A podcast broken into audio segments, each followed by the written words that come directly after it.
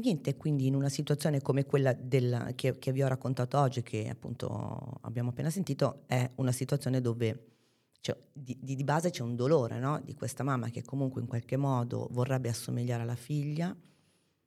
E io mi chiedo anche no? fino a che punto questo essere, questo somigliare alla figlia è voler sentirsi una sua pari e quindi avere rispetto della figlia preso dal fatto che, vedi, sono come te, nonostante io sia più grande di te, mi vesto giovane, sono giovanile, tutti questi termini usati per le persone over 50, no?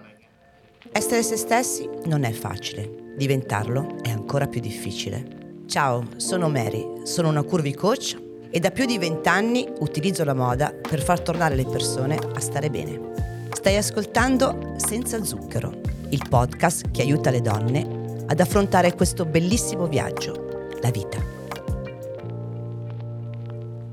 Martedì mattina e so di avere un appuntamento con due donne. Questa volta mi occuperò di mamma e figlia.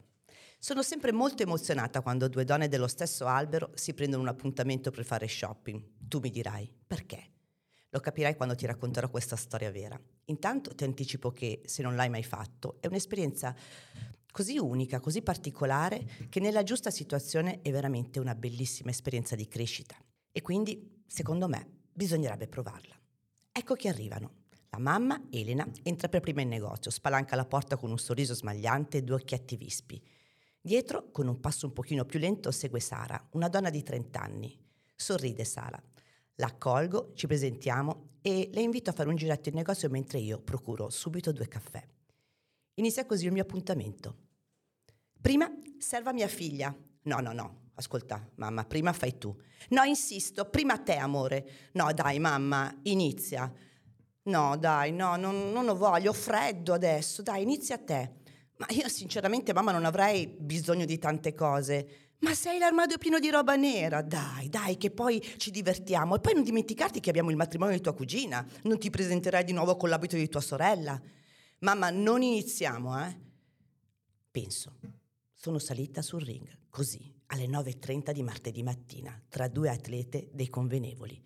Scusate, ragazze, niente, credo siano talmente prese a discutere che non mi sentono. Per favore, facciamo una pausa. Allora mi sforzo, alzo la voce. Ragazze, per favore, stop, non roviniamo questo momento. Zitte, mi guardano, come due bambine sorprese a rubare la marmellata e finalmente si calmano. Mi guardano e Sara prontamente si siede. Sì, scusa, e si mette a sedere sulla famosa poltrona in jeans, quella che usiamo per gli ospiti accompagnatori, ma era evidente che mi aveva solo lasciato una piccola pausa. Quindi Elena, inizio io. Iniziamo con te. Ti ho scelto qualche outfit che ritengo giusto per la tua forma. Lo scegliamo insieme, dai, vieni con me. Anzi, vieni anche tu, Sara, così lo vediamo insieme e scegliamo. Lei si era già preso il cellulare in mano e stava già smanettando svogliatamente. Alza la testa e mi risponde no. No, no, no, si deve mettere lei quello che vuole, non voglio responsabilità. Tu non la conosci, mia madre. Poi mi dice che la obbligo a comprare cose da vecchia, che non metterà mai. Ma non è vero, risponde subito la mamma. Ma perché dici così? Non ti ho mai detto una cosa del genere. Tu, tu non me l'hai mai detto, ma io sì. In che senso, scusa? Mi ero leggermente persa. Mi sembrava di essere improvvisamente calata nel ritornello eh, di, di una canzone. Lei che bacia lui, che bacia lei, che bacia me nel senso che lei fa così, mi porta nei negozi e dopo che scelgo le cose inizia a provarle. Eh sì, anche lei esordisce sempre con la stessa frase. E scusi signorina, ci sono altri colori? Ma a me piace quello. Per me, stupidina. Ma mamma, è per me, non per te. Beh, mica usciamo insieme, eh? Ma che c'entra? È solo che io ho 30 anni, tu 70. E quindi? Quindi cosa vuoi dire? Che sono vecchia? No, e allora... E allora è la mia personalità, mi vesto così. A te non ti piacciono i pantaloni larghi, non ti piace il beige, non ami il cavallo basso. Eh dai, vorrei cambiare, vorrei provare, ma se non posso va bene, va bene. Ascolto il loro dolore. Era evidente che dietro un pantalone di un colore ci fosse molto di più. E quindi? E quindi Sara pensa. Scusa, ma cosa succede alla fine? Beh, alla fine eh, riusciamo a non fare acquisti, o perlomeno in genere finisce che mi, mi prometto di non andare più con mia madre a fare shopping. E vedi, poi ci ricasco, come vedi sono ancora qua. E quindi, eh, quindi andiamo a casa con una maglietta per me, un pantalone per lei, quando ci va bene, ma giusto per non uscire a mani vuote dopo aver stressato commessi, titolari. Aggiunge Elena e sorride. Sorrido anch'io perché è una scena che conosco molto bene e penso, come ne esco? Come faccio a non mancare di rispetto a questa mamma che in realtà ha voglia di sentirsi ancora giovane? Però penso anche a questa figlia che soffre il confronto con una madre così energica. Una madre che ama e non vorrebbe farla soffrire. Mi è venuta un'idea. Chiamo Paola. Paola, ci prendiamo due camerini, due commesse e due stili. Cosa ne pensi? Interpretiamo i loro outfit in modo diverso. Allora ragazze, proviamo così. Avete voglia di sperimentare un modo nuovo di fare shopping? Siamo qui, risponde Sara. Certo, abbiamo fatto tanta strada, aggiunge Elena. Ogni volta che indosserete un outfit, usciamo e ci osserveremo insieme. Ci daremo dei feedback per entrambe, come delle vecchie amiche, ottime e vecchie amiche, ma c'è una regola da seguire, nessuno potrà provare il modello dell'altra. Il vantaggio sarà che comprando due stili, due stili diversi ovviamente, potete divertirvi a casa a scambiarvi gli abiti senza buttare via soldi solo per la vanità di sembrare qualcosa o qualcuno che non siete. Iniziamo così. Iniziamo a prendere due camerini, Paola in uno, io in un altro, e magicamente tutto sembra filare liscio. C'è più intimità, si sentono più rassicurate. Le vedo più serene, escono solo due volte per guardarsi entrambi i loro outfit. Erano talmente concentrate su di loro che si erano dimenticate della regola. Finalmente stavano pensando a loro stesse, uniche come piace farti sentire a me, ogni volta, ogni volta che vieni da noi. Dopo circa un'ora di cambi e abbinamenti vari ci incontriamo al centro del negozio e con entusiasmo una mostra all'altra le scelte fatte. Diversi colori, diversi modelli, diverse fantasie. Ma questo? Questo io non l'ho visto, eh? Questa maglietta a me non me l'hai fatta vedere. Perché?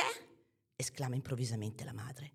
Silenzio. Ci guardiamo tutte e quattro e dopo un attimo di panico negli occhi di Paola scoppiamo a ridere.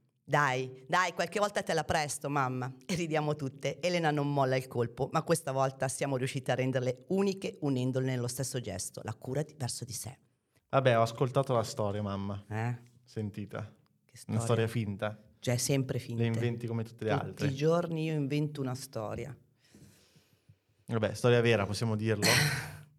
Io chiedo sempre, ma non so se le persone vivono in un mondo che hanno, non so cosa hanno sugli occhi se non vogliono vedere, non vogliono ascoltare. Sono talmente cose che nel mio lavoro, non lo so, a me succedono tutti i giorni, ma penso che su- accadono anche in negozi diversi dal mio dove vendono anche frutta e verdura. Secondo me queste cose sono all'ordine del giorno. Può essere, non ne ho idea, non ho mai venduto frutta e verdura. Vabbè, non hai mai venduto No. niente tu, Marco. Non ho mai venduto, ho venduto Hai il mio corpo, sono in vendita? Veramente codice vedo, a barre. vedo Barbare. che c'hai il codice a barre, quindi Sì. Direttamente. Sai qual è il prezzo? No. 50 centesimi, mamma. Sì, costi così Sì, poco. sì. Eh, perché la, la- la relazione mamma e figlia è sempre così critica?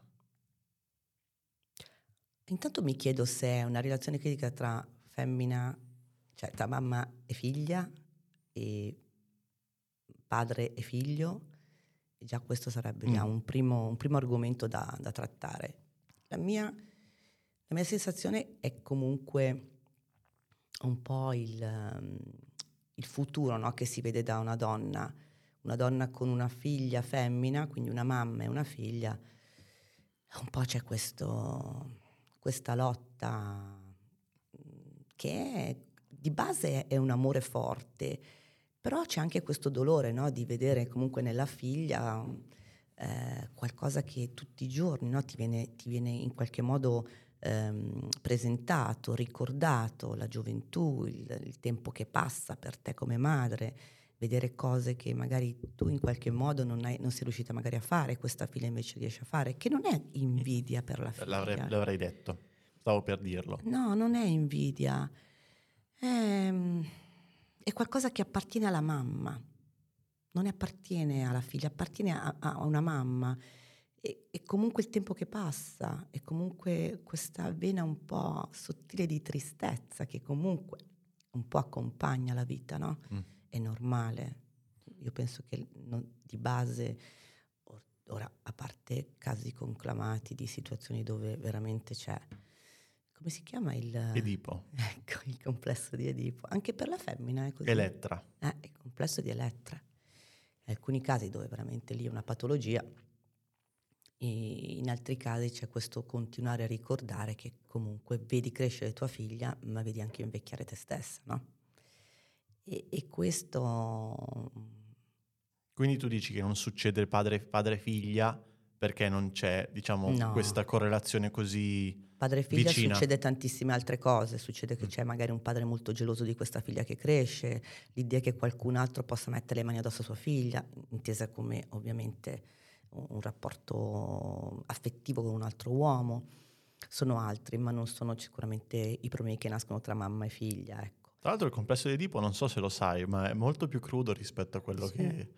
Cioè in pratica il bambino vorrebbe stare con la madre, ma... Mm, e quindi vorrebbe andare a castrare il genitore dello stesso sesso, quindi il genitore, il padre. Sì, sì. Però avendo paura che il padre castra lui, lui assopisce questa libido verso la madre. Eh? E quindi cerca di essere simile al padre per farsi volere bene. Questo è stringato. Pensa a te. Per quello che poi si sviluppa certo. la personalità, ah, per questo vedi, motivo. Vedi, vedi, vedi. Per la castrazione, per la paura, l'angoscia della castrazione. Ah, pensa a te. Ecco perché poi a un certo punto questa cosa smette di esistere. Perché eh. la, la, tua eh, certo. assopisce, ma questo, questa è la teoria di Freud, poi certo, sia certo. giusto o certo. sbagliata è la sua teoria. Eh, grazie, questa cosa la sapevo ma non la sapevo così. Poi questa, mi, mi, piaceva proprio sapere come poi finisce. In realtà ha spoilerato già come finisce. Sì, sì. Per lettera è la stessa cosa, ovviamente, a parte invertite. Certo, mm. certo, certo.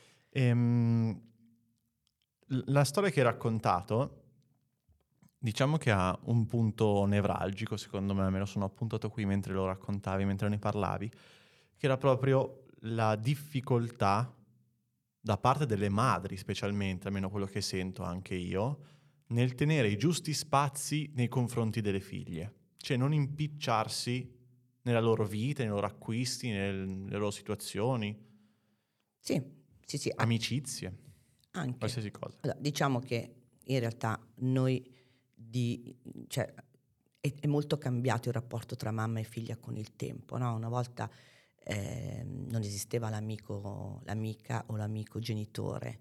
E il genitore impartiva regole e, e, in realtà questa regola sembrava mh, essere anche un modo per tranquillizzare, per, per, dare sicurezza ai propri figli, no? Dopodiché qualcuno, non lo so, è uscita questa cosa che se non sei amica dei figli sei vecchia, dai solo impartisci solo regole, quindi sei severa. Mm-hmm. E in realtà questo poi si è confuso un po' con essere, forse mettersi un po' troppo alla pari no? con il proprio figlio e quindi questo figlio un po' o figlia si perde un pochino a dire aspetta, chi è la mamma, chi è la figlia? Ecco. In una questione come quella che ti ho, ti ho raccontato oggi... Sì, che non è solo negativa però come cosa. No, no, no, nel senso, allora, è, negati- è negativa nel momento in cui eh, nessun, nessuno dei due ha un vero e proprio ruolo, nel senso che certo. il ruolo deve rimanere quello di genitore e mh, mm, comprensivo ma severo.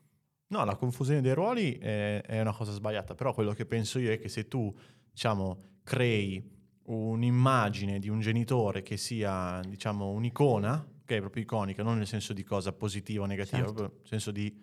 Eh, poi nel momento in cui lo vedi sbagliare o fare qualcosa, ecco, diventa pericoloso perché ti cadono un po' le fondamenta di quelli che sono stati i principi che ti hanno dato i genitori. Certo. certo. Vabbè, niente, stavi dicendo. E niente, quindi in una situazione come quella del, che, che vi ho raccontato oggi, che appunto abbiamo appena sentito, è una situazione dove cioè, di, di, base c'è un dolore no? di questa mamma che comunque in qualche modo vorrebbe assomigliare alla figlia e io mi chiedo anche, no, fino a che punto questo essere, questo somigliare alla figlia è voler sentirsi una sua pari e quindi mm-hmm. avere rispetto della figlia preso dal fatto che, vedi, sono come te, nonostante io sia più grande di te, mi vesto giovane, sono giovanile, tutti questi termini usati per le persone over 50, no? Guanagana, figa, figo del 30. Figo eh? del 30. Dai. E quindi tutte, tutte, queste persone che comunque in qualche modo con i propri figli cercano un rapporto, un gancio che può essere in questo caso la moda, magari dal parrucchiera sarà un colore di capelli. Vabbè, so, parliamo della tutte. moda. Noi. Nella moda insomma è sicuramente per me eh, il, il, focus perché in questo modo cioè, trasmetto e comunico come mi sento no? all'interno, tramite un abito cosa facciamo sempre, no? Ci mettiamo qualcosa per comunicare il mio stato interiore, non esteriore, per cui non mi vesto per l'età anagrafica, mi vesto per l'età che io mi sento dentro.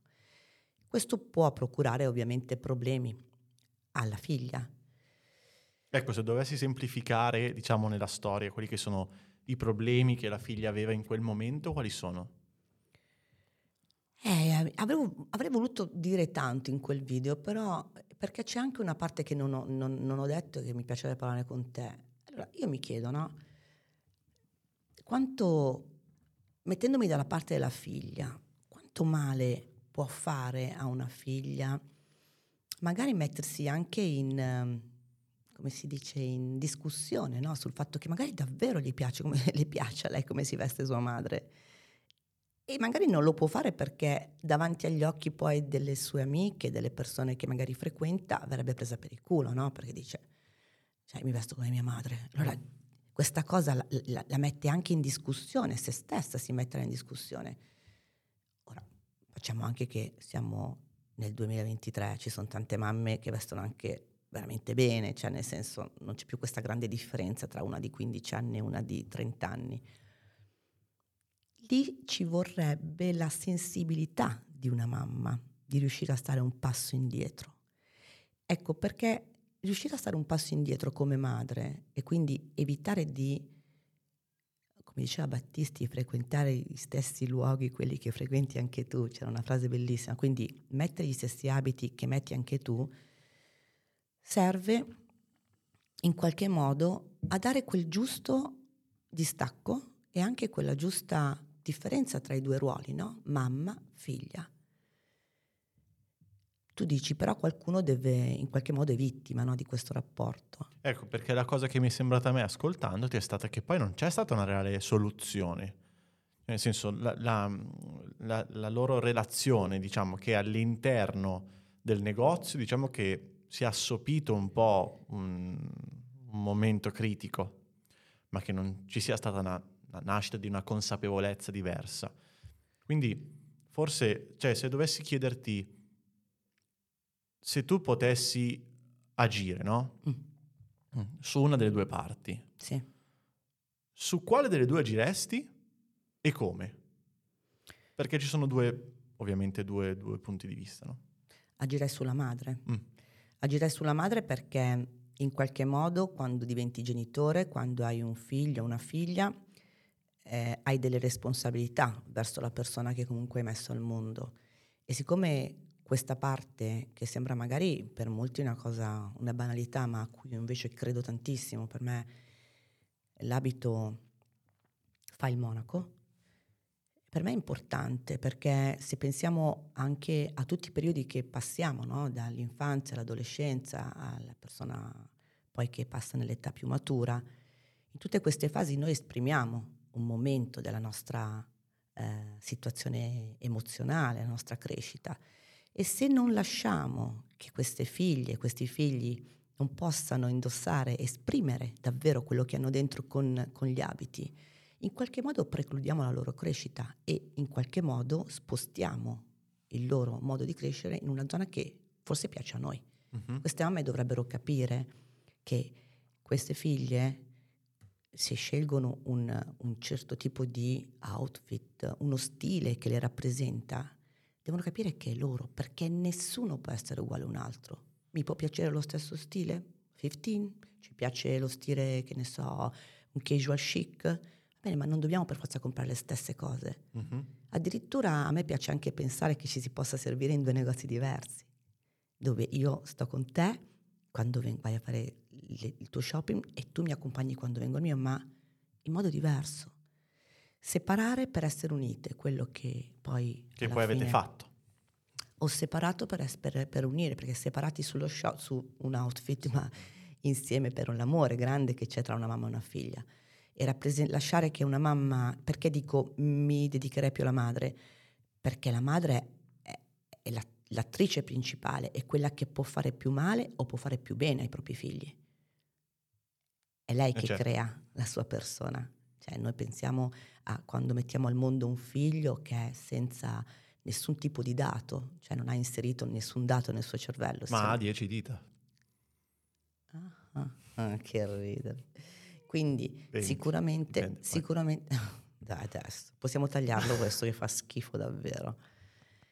Quindi noi iniziamo a, eh, a mettere eh, appunto delle regole oppure de- essere d'esempio no, ai nostri figli in qualche modo e questo forma un po' la caratterialità, la personalità dei nostri figli e cercare di portarlo a fare quello che vogliamo noi significa e quando vediamo di- che non ci riusciamo cosa facciamo? Cerchiamo di fare quello che fanno loro. Ecco, Mhm. quello è l'errore più grande che possiamo fare. Significa che metto in confusione quella persona perché di- comunque io come figlia mi domando fino a che punto questa mamma è sicura di sé, perché questo, un- una cosa che è capitata, guarda te la racconto, mamma e figlia si somigliano tantissimo, tanto che ogni volta che mm, si guardano le foto tra di loro dicono mamma mia, ma, ma è la mia o la tua? Talmente identiche che una delle due ha deciso di cambiare i capelli, cioè cambio il taglio dei capelli, perché ogni volta che sono in giro con mia figlia eh, ci dicono sempre che siamo sorelle e io come mamma, dice la mamma, mi sento mm, quasi in difetto di questa cosa, me ne dispiace perché... Che la figlia venga paragonata a lei. Sì, Mm. sì, nonostante siano due bellissime donne. E questa mamma ha fatto una scelta, erano tutte e due veramente una goccia d'acqua e ha scelto di non avere più quel tipo di capelli, praticamente da riccia si è fatta liscia e ha cambiato questo modo di vestirsi perché quando, per evitare di mettere in imbarazzo la figlia, Mhm. nonostante la figlia non avesse detto niente. Certo. Ecco, questa è l'intelligenza no, di, una, di una donna, di capire che magari dove non arriva la sua figlia, perché ovviamente ha una maturità diversa, deve arrivare una madre. Rispetto. Se dovessi chiederti, ma inizio sempre così ogni frase, non so perché, è una, è una domanda, ma cosa, cosa faresti per abbassare il peso del giudizio da parte di queste due figure? Da parte di questo, cioè la- il mio giudizio Mamma- verso di loro. No, no, il tuo giudizio verso di loro, il giudizio No. che queste due persone hanno tra, tra di loro. Cioè la figlia che si sentiva giudicata perché effettivamente la madre la giudicava, Sì, allora- ma co- come abbassi il peso del giudizio? C'è un strumento, un metodo, non Ma, so, mm, o un'idea, una consapevolezza. Ma intanto mh, per tutte e due in modo, diciamo, mh, in modo singolo spiegherei che questa fase o l'hai già passata essendo tu madre o magari arriverà essendo tu figlia. E quindi la consapevolezza che ogni età comunque ha delle situazioni che comunque passerai, affronterai, anche se non sarai madre, magari lo puoi affrontare con eh, una nipote, una ragazzina che capiterà magari nello stesso negozio, vi guarderete e succederà del tipo, anche io voglio quel pantalone. E, e mi succede spesso in negozio, no? quando ho tre camerini pieni, magari esce una signora di un'età adulta e una ragazzina di 15 anni, magari hanno la stessa maglietta. In quel momento vedo, no? La- certo, eh beh, difficoltoso dif- eh sì, perché ve- vedo mm, che in, in tutti e due del tipo, cazzo, non me lo posso mettere che se la mette quella di 15 anni e quella di 15 dice, Sì, più, più dall'alto secondo me può succedere, no? Sì, sì, è vero. Però c'è anche quella, Certo, la donna certo, adulta certo. che pensa così. E qua la ragazza, punto giovane, pensa, ma se, me la, ma se la mette una di quell'età, ma la metto io. Cioè, la roba da vecchia, no? Per dirti. E lì forse diventa importante capire cosa sei te, no? Ecco, lì c'è la consapevolezza, la personalizzazione. E, e una cosa importante, no, che diciamo sempre, ecco, un esempio che faccio sempre è proprio il fatto del manichino, no? Noi siamo sempre molto attratte da vetrine con dei manichini con addosso dei vestiti e non ci fermiamo davanti a un manichino guardando questa- questo vestito pensando a che età andrebbe. Mi piace, lo compro, mi piace, lo provo. E quante volte questo, questo abito indossato magari mi fa, non, non mi sta bene, mi fa sentire più vecchia, oppure mi sembra troppo giovanile per me. Questo perché? Perché non compriamo con l'idea di cosa mi rappresenta. Compro perché è in vetrina, è bello, è messo bene, sta bene là. Se io invece pensassi, quell'abito, quando lo indosserò, che comunicazione voglio dare mettendo un abito così? Un colore, una forma? Ecco già sarebbe diverso. Perché io quando mi provo quell'abito non penserò a che età appartiene, ma a che comunicazione voglio dare. Mhm. E cambia, perché la comunicazione è qualcosa che non ha età. quando comunico qualcosa, io posso avere un tailleur rigidissimo su una ragazza di 15 anni che magari la, la fa ancora più grintosa e su una donna magari di 30 anni la fa magari nonna, come un jeans strappato su una di 30 anni, sembra una tipa, la metto su una ragazzina, sembra che è una barbona, tra virgolette, eh? Sì. capito? È la personalità che crea poi questo, no? L'abito prende vita con la tua personalità, sei tu che gli dai personalità. Non dovremmo neanche pensare se lo mette quella da 15, quella da 20, da 30, 40, non c'ha età, è la tua personalità che rende il look tuo particolare senza un'età. Poi, ovviamente, il problema di dire lo prendiamo uguale io e mamma lì è un problema totalmente diverso. Per te tu lavoreresti, agiresti sulla madre, no? Che diciamo che è l'ago della bilancia che cresce la figlia, eh, la coscienza e la, la derivano da, dai premi che vengono dati durante i primi anni di età e anche dalle sgridate, okay, per farla semplice, derivano da quello e quindi è il genitore che crea e sviluppa. Però in quel momento lì sono due le figure che ti trovavi davanti. Certo. Eh. Come agiresti, cosa faresti con la figlia? Intanto direi che, allora, in questo caso, eh, se lei soffre questo momento, questa situazione, non è obbligata a fare shopping con la mamma. Magari potrebbe provare a fare shopping col padre. E molte ragazze nel mio negozio vengono con il padre e ti dico che è un'esperienza meravigliosa. Se c'è questo problema con la madre, si può evitare tranquillamente parlandone, comunicandone, non litigando, andando nei negozi, uscendo più nervose di prima. Ti parlo sempre di persone mature, di persone intellettualmente intelligenti, preparate e, e, e spero insomma che sia sempre così la dinamica. Però ti dico anche che ci sono anche casi estremi, casi in cui consiglio di non venire mai con la madre, perché la madre rovina completamente l'autostima della propria figlia. Ci sono casi emblematici di cui magari durante i nostri podcast magari ne parleremo. Quindi alla figlia io lavorerei su questo. Hai provato a dirlo a tua madre? Hai provato a dire che questo suo modo di, di fare quando fate shopping, insomma, ti mette in imbarazzo? E la prima cosa, perché molte volte non si comunica, si soffre e basta. Mm-hmm. E e sì, poi... Anche perché spesso si ha la paura di giudicare la persona e non il momento in cui sei con quella persona, certo. che è un certo. momento, perché non è che una persona a comprare frutta e verdura sta male come se devi comprare i vestiti, no? Certo. Sono infatti, momenti e momenti. Infatti potrebbe essere questa una cosa dove non andate d'accordo, ma poi andate a cena, andate al cinema, fate tantissime cose, andate a vedere un museo e è tutto bellissimo. C'è comunque due persone diverse. Certo, non certo. Che... Quindi lavorare sulla comunicazione, quindi esprimere questa cosa. È logico che tu mi dirai subito, vabbè, ma una ragazza di 15 anni non è economicamente indipendente, ha bisogno di, eh, della mamma mm. perché è lei che paga. Anche qui, visto che siamo tanto genitori così amici dei nostri figli, così moderni, ragazzi, ci sono le carte di credito, gliele caricate sapete di cosa bisogna, responsabilizziamo i nostri figli anche nell'acquisto di un vestito. Perché è una cosa importante, vestire è una cosa importante, è una cosa dove io inizio a costruire la mia personalità, piano piano, mattone per mattone. E quindi, visto che siamo così bravi come genitori a essere amici, siamo amici anche su questo. Proviamo a responsabilizzarli, accompagniamoli, magari possiamo lasciarle con le amiche a fare shopping, dandogli un budget iniziamo a vedere che cosa fanno. Ecco, io direi questo. Va bene, abbiamo risolto la madre, abbiamo risolto la figlia. Adesso, Adesso possiamo... Che meraviglia, che meraviglia. Bello, bello, bello. eh, Grazie mille. Grazie, Grazie mille per essere idea e ci sentiamo al prossimo episodio con la nuova storia. Yes. Ciao.